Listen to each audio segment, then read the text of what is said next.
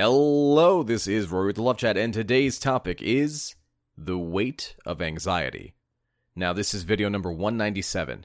If you have a question you'd like for me to consider featuring on the Love Chat, please write it in a comment below. And if you enjoy my videos, I'd be so very grateful if you'd subscribe and hit like. Additionally, if you'd like Skype or email coaching, just visit my website, thelovechat.net slash coaching. Now then, the weight of anxiety. And before I begin, I had such trouble thinking of a title for this video, and I had one of my members from the Discord help me create this. So, Sora from the Discord, if you're listening, thank you so very much. I appreciate your help. Now then, the weight of anxiety is something that each of us feel when we're in a situation where we've set up an expectation that we really, really want to happen. It could be getting an ex back. It could be getting a girlfriend, boyfriend, whatever for the first time. It could be winning the heart of your crush and you've put so much time in, so much effort in. And yet there's some critical mistakes that we all make. And I'm going to do my best to explain it. It's a concept which I've thought about for a little bit. It could use a bit more fleshing out, but bear with me. And if you've understood what I'm trying to say, let me know in the comments below.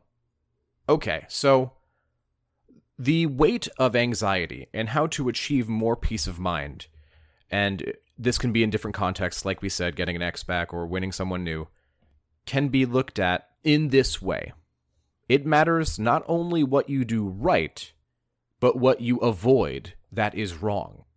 And for this, we turn to the trusty example of weight loss. If I'm trying to lose weight at the gym, it's important that I not only focus on exercising every other day or whatever the regimen might be, but also that I avoid certain sets of behaviors that only serve my detriment. So, I exercise every other day and I avoid junk food. I make sure that I get enough rest and I avoid stressful situations that cause me to go off of my diet plan or cause me to avoid exercise. And how often do we think of that when it comes to winning an ex back or winning somebody new. Now, you know the right things to do. You know to stay in no contact, and you know to work on yourself. But how often are you avoiding the things that work towards your detriment? For example, okay, I stay in no contact and I work on myself, but I sometimes happen to check their social media. I sometimes happen to find out information from my friends that I know I shouldn't have because it's working against me. So remember, it's not just about doing the things right, it's about avoiding doing the things that are wrong. The weight of anxiety is compounded, it's tripled when you do things you know you shouldn't do, even if you're doing good things as well, even if you're in no contact, even if you're working on yourself. You can work on yourself and still be a complete emotional wreck when you check their social media and found that they're rebounding with somebody new. And think about that you always hear sayings that corroborate what I'm saying right now. Things like, you can't outrun a bad diet. Well, what are they saying? They're saying, hey, you're doing this thing that's wrong, and the good things that you're doing don't necessarily mitigate the thing that you're doing wrong. So we need to avoid doing the wrong thing. It's within your ability. And I would argue that leaving them alone, not checking their social media, not finding out information about them, or in a dating scenario, maybe not overthinking. And as soon as you meet them and you get to know them a little bit, you go right up and asking them out for a date. Don't dwell in places that cause anxiety because the weight of that anxiety will crush you. It will make it so much harder to have a happy, healthy life. And our objective here is to make this as easy as possible on you.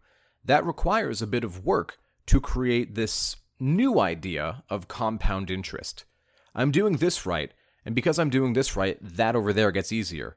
Now, that over there gets easier, and because I feel better about what I'm doing because it all seems easier, I can do it more efficiently.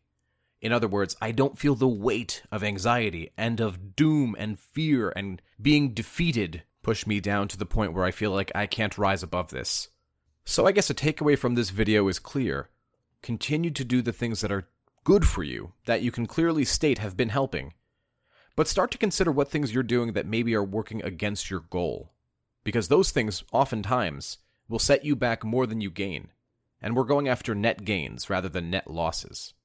So I hope this makes sense, and that's all I had for today. If you found my video helpful, I'd be very grateful if you'd subscribe and hit like. Please leave a comment below and tell me what topics you want me to cover in the future. Additionally, if you'd like extra videos every week, private live streams with me, and free giveaways of my book on Amazon, just visit my Patreon. Patreon.com slash the love chat. Until next time.